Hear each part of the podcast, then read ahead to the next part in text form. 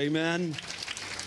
Hey, this is what I'm going to talk about this morning, and then we're going to go party. But anyway, I want to talk about your comeback. Your comeback. I want you to look at your neighbor and tell him it's time for a comeback.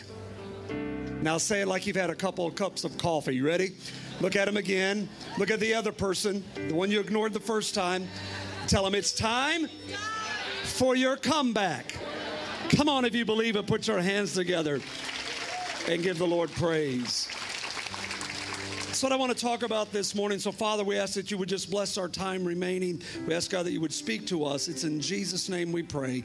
Amen. And everyone said, amen. Frank Reich was the backup quarterback for the Buffalo Bills. Anybody remember this game? A couple of us old-timers.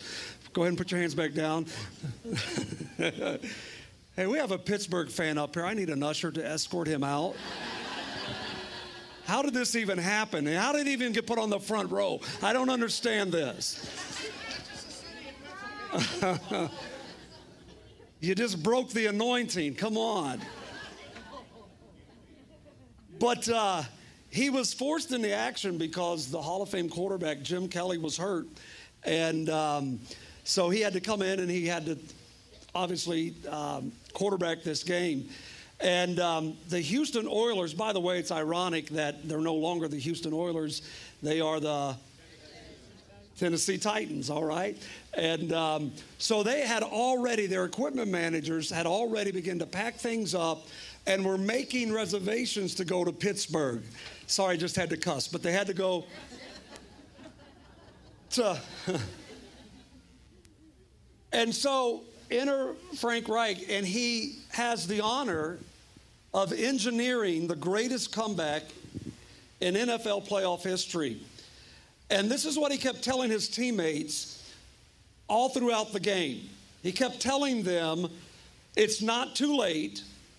It's not too late. We still have time to win. It's not too late. We still have time to win. When they interviewed him after the game, he said, my motto is this. My motto is never give up. Say that with me. Never give up. No matter what obstacles, no matter what you're facing, your mindset, your attitude, your demeanor has to be, I'm never going to give up. It's not over until God says it's over, right? And he said, it's just my mindset to fight to the very end. How many of you know you just have to keep fighting until you can fight your way through some of the things that you're facing right now? But I thought about this, and I just think that's the kind of God that we serve. We serve a God no matter how bad it looks, no matter how far down we might get in life, God says, I'm never giving up on you. God says, you're never out. God says it's never too late for your comeback. How many of you believe that this morning? It's never too late for your comeback. As a matter of fact, the Bible is full of comeback stories. There are numerous examples of comeback stories in the Bible of individuals who overcame great obstacles and great setbacks in their life and who overcame and came back to accomplish great things for God. I think about men like Abraham. Abraham made many mistakes. Now, I know none of us in this room have ever made a mistake, but let's just pretend we have. Abraham made many mistakes in his life, but God still permitted Abraham a comeback, and he became the father of the Jewish nation. Joseph had a great comeback. He was a slave. He was a prisoner. And then he had a comeback where he became second in command of all of Egypt. Moses had a comeback. He was in hiding for 40 years after committing murder, and God used him to lead his nation back out of Egypt into the promised land. David had a great comeback in his life. David, after committing adultery with Bathsheba, the Bible records these words after he humbled himself and repented unto God. The Bible said that David was a man after God's own heart. The Apostle Paul in the New Testament tells us that he was a persecutor of Christians, even had Christians killed. But Jesus got a hold of his life, turned his life around. He is the author of 13 of the New Testament books that we enjoy reading and learning from. How many of you know God is the God of the comeback? I don't care who you are. I don't care what mistakes you made. I don't care what you've done in your past. Your future is bright in God. These are wonderful examples of individuals that had great comebacks in their life. And then you can look at the Bible, because really the Bible is a comeback story. When you look at God's people, the nation of Israel, after they had fallen away from God over and over again, God continued to bring them back for whatever condition they were in. And it's the same way with you and I. When we mess up and when we sin against God, and we desperately need a Savior, enter Jesus. Jesus was the sacrifice for our sins so that we might be able to draw close to the Father and to have the ultimate comeback. Whenever Jesus is in the story, it's never too late for a comeback. Whenever Jesus is in the picture, it's never too late for God to bring you back. And I want you to know this morning, if you don't know anything else or hear anything else, I want you to hear this. You are able to have a comeback in your life. It's never too late. Amen? As a matter of fact, the greatest comeback in history belongs to God. When the devil thought he had defeated Jesus and his body lie in a borrowed tomb for 3 days, how many of you know God had a comeback plan? Jesus himself told his enemies, put me in the tomb and 3 days later, I'll be back. Arnold wasn't the first one to tell us, I'll be back. Jesus said, I'll be back. Put me in this tomb and I will be back. And so when you look at the story and you find the resurrection of Jesus, you understand it is the greatest comeback story known to man. Aren't you thankful today that we serve a God who can bring dead things back to life? Now, I'm going to talk about it right here, because some of you are in this building right now and you're wondering, can God bring it back? Can God restore it? Can God revive it? And my answer to you is yes, he can, and yes, he will. If he could raise Jesus from the dead, your problem's not too big for God. Come on and put your hands together if you believe that today. Some of you are saying, well, you don't know what I have to come back from. Let me share a couple things with you. Look at 2 Samuel chapter 14, verse number 4. It says this, like water spilled on the ground, which cannot be received or recovered, so we must die.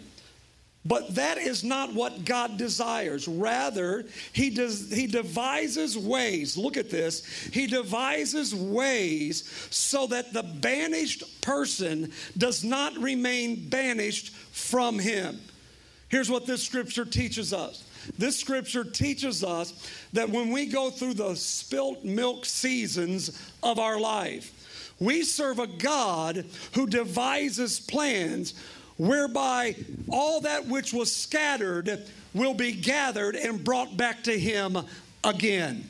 God has a way, church, of regathering. He has a way of regaining, reclaiming, restoring, refreshing, renewing your life, no matter what came out of your life and no matter what your situation looks like. God said, I am devising a plan to bring you back to wholeness and to bring you back to life. God is the one who makes a way where there seems to be no way. I'm just trying to give God some glory in this house and let somebody know you can have a comeback. God has a plan. Say, God has a plan. I want you to look at this scripture in Job with me. God has a plan. For there is hope. Say, there's hope. There is hope for a tree. Let me stop and just talk about this, because the tree is symbolic of us. The tree is symbolic of people. I'll show you that in a moment. If it's cut down, anybody ever been cut down? Anybody ever been brought down? Anybody ever been brought low? Yes, you have. It sprouts again and grows tender new branches. Though its roots have grown old. Anybody think you're too old to have a comeback? No, I don't think so either. Though it's grown old in the earth and its stump decays, it may sprout and bud again, watch this, at the touch of water, like a new seeding. So if anyone could identify with a comeback, it has to be Job, right? You remember Job. Think about his comeback. Job lost everything. He lost his children. He lost his health. He lost his wealth. He lost his friends. He lost his, he lost everything. He lost his status. He lost all of these things, but yet God turned it around and God gave Job a great comeback. And this is what you need to know. One of the things that you and I need in our life, if we are going to have a comeback, we need the touch of water in our life. Some of you know I'm going to talk about it and explain it, so here it is. Water is symbolic of the Holy Spirit. Jesus said in John chapter 7, he said, out of your belly shall flow rivers of living water. He said, this is the Spirit of God. He was speaking about the Holy Spirit of God. So if you and I are going to have a comeback in our life, all we need is a touch of water in our life. And if there's a touch of water in your life, you are a candidate for a comeback this morning. All you need is a touch from the Holy Spirit for things to begin to turn around in your life. Let me tell you something. As long as you have a touch of water on that marriage, it can blossom again. As long as you have a touch of water on your family, it can blossom again. As long as you have a touch of water on that business, it can blossom again. Why? Because wherever there is a touch of water, you can have a comeback in your life. Psalms chapter 1 verse 3 talks about a blessed man. This is what it says. A blessed man, here it is like a tree. A blessed man is like a tree planted by the streams of water, which yields fruit in its season. There it is, the analogy. We are like trees. And he says, in order for you to be blessed and in order for you to have a comeback, you have to be planted. Say, I have to be planted. Too many of us are uprooted, in and out, up and down. God says, if you want to come back, you got to be planted. But you just can't plant it anywhere. You got to be planted, the Bible says, where? In the house of the Lord. They that are planted in God's house will blossom, will prosper. And so in order for you and I to have the comeback that God desires for our life, we have to be planted. We have to be connected. And I'm telling you right now, if you'll just determine in your mind that you're going to get planted, you're going to get connected to a life-giving source, I'm telling you, you become a candidate for a comeback in your life. Nudge your neighbor and tell him, get planted, get planted, get planted. Get planted. It's time to be planted in the house of the Lord. So we got to have a plan. So we need a plan. You remember the story of the prodigal son. I'm trying to talk about a comeback. You know, the prodigal son, he said, you know what? Give me my inheritance, which in the culture of that day, here's what he was telling his father. He was telling his father, I wish you were dead. Just give me my inheritance. And so the father, who will never override your will, gives him what he willed. And he goes, and you know what the Bible says, that he was doing all right at first. And he grew further and further away from the father and the father's house. And then he found himself in a pig's pen. And everybody had left him, and he's by himself. And this is what the Bible said. He said, you know what? At least the servants in my father's house have enough bread to spare. And this is where I pick up the story. Luke 15 and verse 20. So he got up, say get up. He got up and went to his father. But while he was still a long way off, his father saw him and was filled with compassion, not condemnation. He was filled with compassion because some of us think that God's out to get us. He's not out to get you. He's out to save you. He's out to deliver you. You may have been part of a church that condemned you, but God has compassion on you. Where you are, what you're going through, and what your situation is right now. Some of us are afraid to come back and get planted in the house of the Lord because of the experience that we've had in the past, where we've been made to feel condemned and unworthy and not wanted. But I'm telling you, God, there is now no more condemnation to those that are in Christ Jesus. Amen? We thank God for that. Now watch this. So he had compassion for him, and he ran to his son, threw his arms around him, and kissed him. I'm going to give you your path for a comeback. The first decision you have to make is you got to get up. Say, get up. Get up. You can't sit in the pig pen. You got to get up. You can't sit in the pig pen of your mistakes. You cannot sit in the pig pen of your decisions and your failures. You have to get up. You cannot sit in a place of self-pity and try to throw yourself a pity party, because guess what? Nobody's showing up. Nobody's going to show up to that pity party. You have to make a decision that I'm going to get up from this. I'm going to get up from where I'm at. I'm going to get up from this circumstance. I'm going to get up from this situation. I'm not going to sit here and let this be the final chapter of my life. I'm not going to let this thing define me. I'm going to get up and move forward. Amen. If you're away from God, this is what God's looking for. He's simply looking for you to make a move towards him. Because the moment the son got up and turned towards the father, the Bible lets us know that the father turned towards him. Some of us think that we have to get it all together, that we have to straighten everything out, and then we'll come back to God. That's not how it works.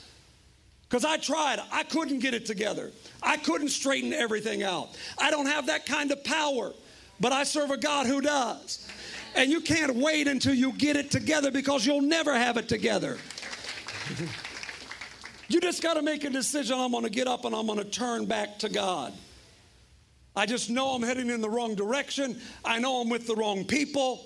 I know I'm on the wrong path, and I'm going to turn around and I'm going to go back to my father. Here's what I want you to notice in this story. When the son turned to the father came running after him. And I wondered, why in the world would the father come running after the son? And it dawned on me. The son couldn't get back to the father. The father had to go get him. You can make a turn, and you can make a decision in your heart that you're going to come back to God, and you're going to come back to the house of God, and you're going to come back to the people of God. But you're not going to get there on your own. It's going to take the power and the strength of the father to bring you back fully into his house. How many of you believe that this morning? So many people try to fix their lives by themselves. But I want to tell you something. The son could never cover his shame by himself. He could never cover his guilt. He could not hide the stench of the pig pen. He could not quit his habits on his own. But when he got up and made a decision to return to the father ran after him. And I'm just letting somebody know in this building today, Daddy's just waiting for you to turn. And when you turn towards him, he's going to come and get you. And he's going to bring you back to his place. And he has some things in mind for you, because the Father has already orchestrated your comeback. I want you to look at this. Luke chapter 15, verse 22 says this. But the Father said to his servants, quick, bring the best robe and put it on him. Put a ring on his finger and sandals on his feet. How many of you know that robe represents the robe of righteousness? The Father said, we'll put the robe of righteousness on him today. The Bible lets us know that all of our righteousness is as filthy rags in the sight of God. You can never be good enough to earn your way into God's favor. I don't care how many good things you do. It does not make you righteous. What makes you righteous is Jesus. He is the righteousness of God. Amen? And so when you accept him, you become the righteousness of God in Christ Jesus. And all of the guilt and all of the shame from the pig pen, the way we have lived our life in the past, he washes all of that away, and we begin to walk in his righteousness. That's why you can't live in your past. Some of you are still back there. You're carrying guilt. You're carrying condemnation. You're carrying all this junk that you accumulated in your past, but you have to understand that when you came to Jesus, he took all of that filth off of you, and he clothed you with his righteousness. So when the Father looks at you, he doesn't see your past. He sees your today, and he sees his Son on the inside of you, and you are able to stand righteous before him. And God says, you're my son and you're my daughter. Amen. Every team has a uniform. Every team has a uniform. I love the throwback Jim Brown jersey on today. Every team has a uniform. Saw three guys out front lined up with Baker Mayfield jerseys on. Think about that for a moment. Three guys together with a Baker Mayfield jersey on. Somebody, six. Separate those guys right now. Get out of that. So when you come back to the Father, he puts his uniform on you. And you're identified. The uniform identifies what team you're on. How many are on Team Jesus? Wave at me. Come on, put your hands together. I'm almost done, I promise. 82 more minutes. I'm almost done, I promise. And then he put a ring on his finger that represents the gift of God in his life, restoring his gift. Now, the son thought that I'm going to have to earn my way back into favor with the Father. So this is what he told the Father. He said, just let me be one of your servants. And the Father said, nonsense.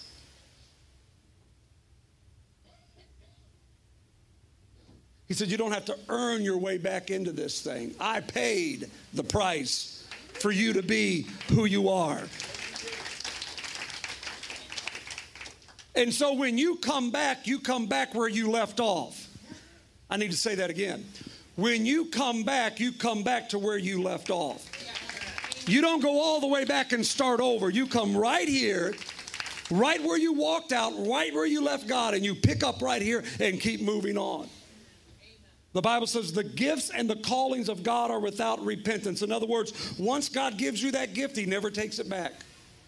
God's never going to take that gift back from you. So as you come back and God puts you back on the team, understand that he's given you a gift, and that gift is to be used for his glory and his honor. Just look at your neighbor and tell him it's time to get in the game. Come on, tell him it's time to get in the game. Come on, tell him we need you. The team needs you. Help me preach right now. The team needs you. You need to take your place. You need to find your position, because we are sons and daughters who serve the King of Kings and the Lord of Lords. Come on, if you believe it, put your hands together and give him praise.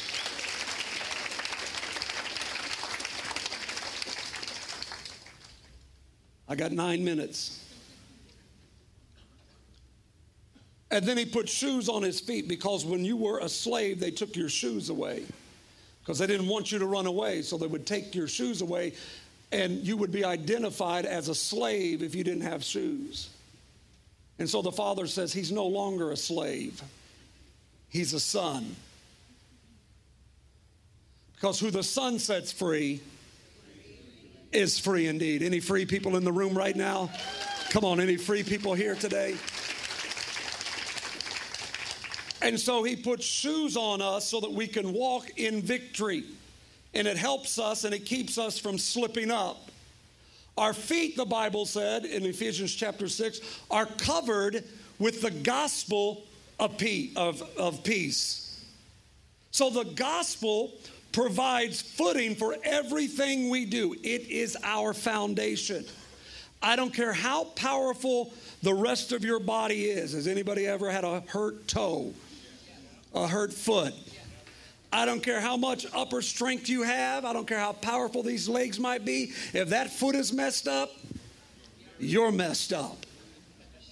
Right? And so that's a foundation. And if the feet are messed up, then we become easy prey for our enemy. This is why our feet have to be shod with the preparation of the gospel of peace. In other words, we have to stand on God's word. We have to stand on God's truth. It's the foundation. The enemy won't be able to push us off of that. We won't slip up so easily as we stand on the foundation of the word of God. Listen to me. You can't make it back to the Father on your own. He has to come and help you get back to him. Amen? And he'll clothe you and put on you what you need to live a victorious life. Here's the last point. Closing number 2. I want to talk about the power. Many of you are familiar with the story of the strong man Samson. It's just my interpretation. I don't really have any proof of this, but it's my interpretation. I don't believe that Samson physically looked strong. I don't think he was this huge bodybuilder type guy. I think that's what confounded his enemies. Here's this puny guy. I would say this Pee-wee Herman looking guy, but I may date myself with that. Who would it be today? Y'all ain't as hip as anybody else in this room. I think that's what confounded his enemies. I mean, look at him, it's like, where does he get his strength from? Right? And so we know that he had taken a Nazirite vow to serve God. He was in covenant with God. And the hair was part of that vow. He was not to cut his hair. But his power didn't rest in his hair. His power rested in what his hair represented, and that was his covenant and his relationship with God, which he severed. And God gave him time and chance over and over. And you know the story. You know what happened. Delilah. You got to watch out for Delilah. She wore him down, nagging him constantly. The secret of your strength. What's the secret of your strength? He said, it's in my locks. He said, you cut these locks of hair, you'll find my strength. And as long as he had those locks, the Philistines could not conquer him. Those locks represent standards. Hear me. They represent standards in which you and I are called to live by. And as long as we keep those standards, we lock the devil out. We keep him at bay. We stay strong in the Lord and the power of his might. Now watch what happens when you compromise standards. Verse 21 of the book of Judges. Look at this. Then the Philistines seized him, gouged out his eyes, took him down to Gaza, binding him with bronze shackles. They set him to grinding grain in the prison. The first thing they did was removed his eyes. They took away his vision for a better day. That's what the enemy wants to do to us. Whenever we start this downward spiral away from God, he wants to take that vision away of a better day. He wants to take the vision of God away from us. He wants to take that vision that God has for your life away. And the second thing he did was he bound his hands. We know the hands represent power. He put them in shackles. He lost his power to overcome. Symbolically for us, the hand is symbolic of our praise, symbolic of our prayer life. And whenever we lose our praise and whenever we lose our prayer life, we lose our power. So now he's powerless. And then he loses his ability to fight because the Bible said they tied him to a pole. And he was going round and round every day, grinding wheat to make bread for the Philistines. He was making bread for his enemies. Lean in, I'm almost done. The Philistines were supposed to be his enemy from forever, his arch enemy. Instead of fighting his enemies, he's now feeding his enemy. Anytime you start feeding things you should be fighting, it's a sign your enemy has you bound and in a defeated place. Quit feeding things you should be fighting. The lust of the eye, the lust of the flesh, the pride of life. Starve those things out. Here's the mistake the Philistines made. Adam, if you can help me with this scripture. Watch this. Next scripture. But the hair on his head began to grow again after it had been shaved. Here's the mistake. The mistake the Philistines made was they did not put a barber in Samson's prison.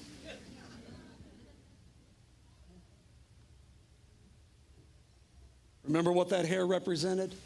His covenant, his relationship with God. Here's the secret to your comeback. It starts in your head.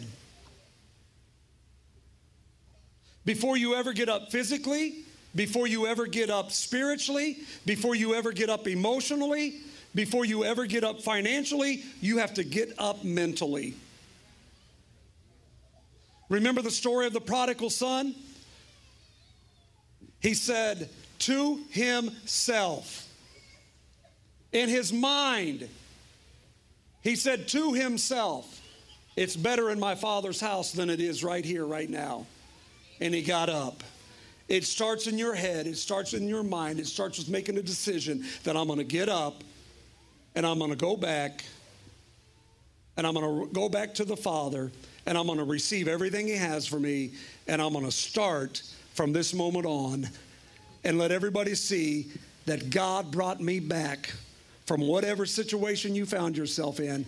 God brought me back. And you can be a testimony, just like the people I read to you, that God, you serve a God of the comeback. Would you get up with me this morning? Come on, let's put those hands together. Let's give the Lord praise one more time.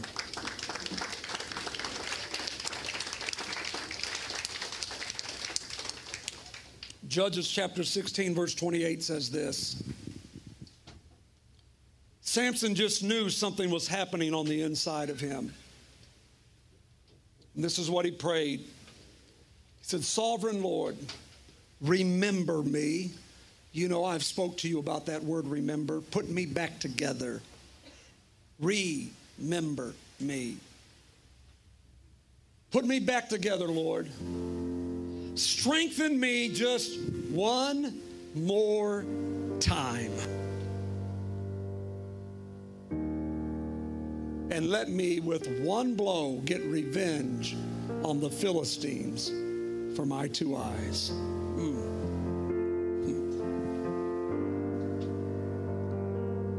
And he placed his hands on the two pillars, and his strength came back in him.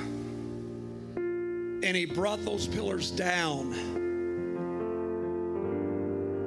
on top of the Philistines that day. And he killed more Philistines that day than previously at any other time in his life. It starts with the decision, I'm going back. I'm coming back to the Father.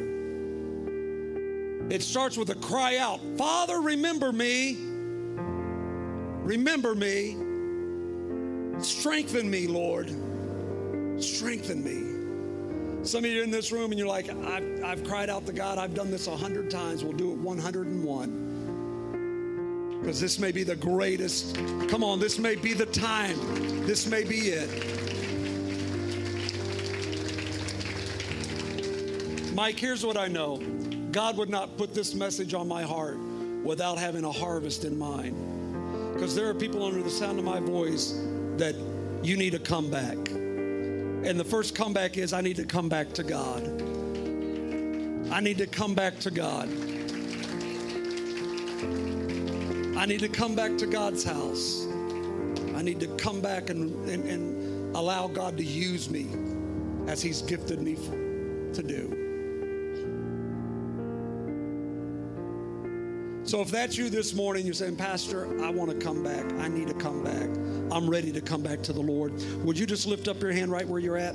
God bless you. Anyone else? God bless you. God bless you. Come on, anyone else? God bless you. That's all right. Get them up there. It's all right. Amen. God bless you. God bless you. I know it's tight. I know it's crowded. And I know you may have never done anything like this before, but trust me when I'm asking what I'm asking you to do. Those of you that raised your hands, I want you to get out of your seat and I want you to meet me right here. Just come on. As they come, church, put your hands together and give God praise. Come on. Come on, church. Come on, church. Come on, church. Come on, church. Let them in. Come on in. Come on in. Come on in. Come on in. Come on in. You ought to be praising God right now. Come on. Come on. Come on. Come on. Hey, there's still time for you. There's still time for a comeback. Come on, get out of your seat and join us. Pastor, I'm ready for a comeback. I'm ready to get back to God. I'm tired of this pig pen. I'm tired of this way of life. I'm tired of living this way. I'm tired of the mess I found myself in. I'm just tired of it. I'm ready to come home. Come on. Come on. I'm waiting on you. I'm waiting on you. Come on. The Lord is waiting on you. Come on. 30 more seconds. Come on. That's it. Come on. Come on. Come on. Encourage them. That's it. Come on. Come on. Come on. Come on. Come on. Come on. It's time to get on the team. It's time to get on the team. Come on. It's time to get on the team. Well, preacher, you know what? I got to get some things together. No, you don't. You can't get it together. You've tried on your own. God is the only one. I'm telling you, as soon as you turn, he's coming after you. As soon as you turn, he's coming after you. As soon as you turn, he's coming after you. I'm going to pray in 15 seconds. We're going to pray in 15 seconds. Come on. Come on. Listen, I'm passionate about souls. This is why I'm here. This is why I'm standing in this moment right now. I don't want to see anybody lost. I don't want to see anybody going to hell. I don't want to see anybody without God. Come on. 5 more seconds and I'm going to pray. You have a chance. It's not too late. Remember what he said. I kept telling him it's not too late. We can still win. It's not too late. It's not too late. I'm telling you, it's not too late. It's not too late. It's not too late. It's not too late. I wouldn't be laboring in this moment if I didn't feel God tell me to keep laboring in this moment. Because I have to obey God. Come on. Come on. I have to obey God. I know there's a couple of more people. Come on. Don't hold up our tailgate party. Come on. Come on down. Come on down. Come on down. Come on down. Heaven's waiting. The Father's waiting. The Father's waiting. The Father's waiting. Here we go. Here we go. Here we go. Here we go. Here we go. Those of you that are in this altar, I don't want you to feel the weight of condemnation. That's conviction. That's a good thing. Conviction to your soul is like pain to your body. It lets you know that something's not right. God is bringing it back into alignment right now. Amen. Father, those of you in this altar, I want you to pray this with me. Dear Jesus,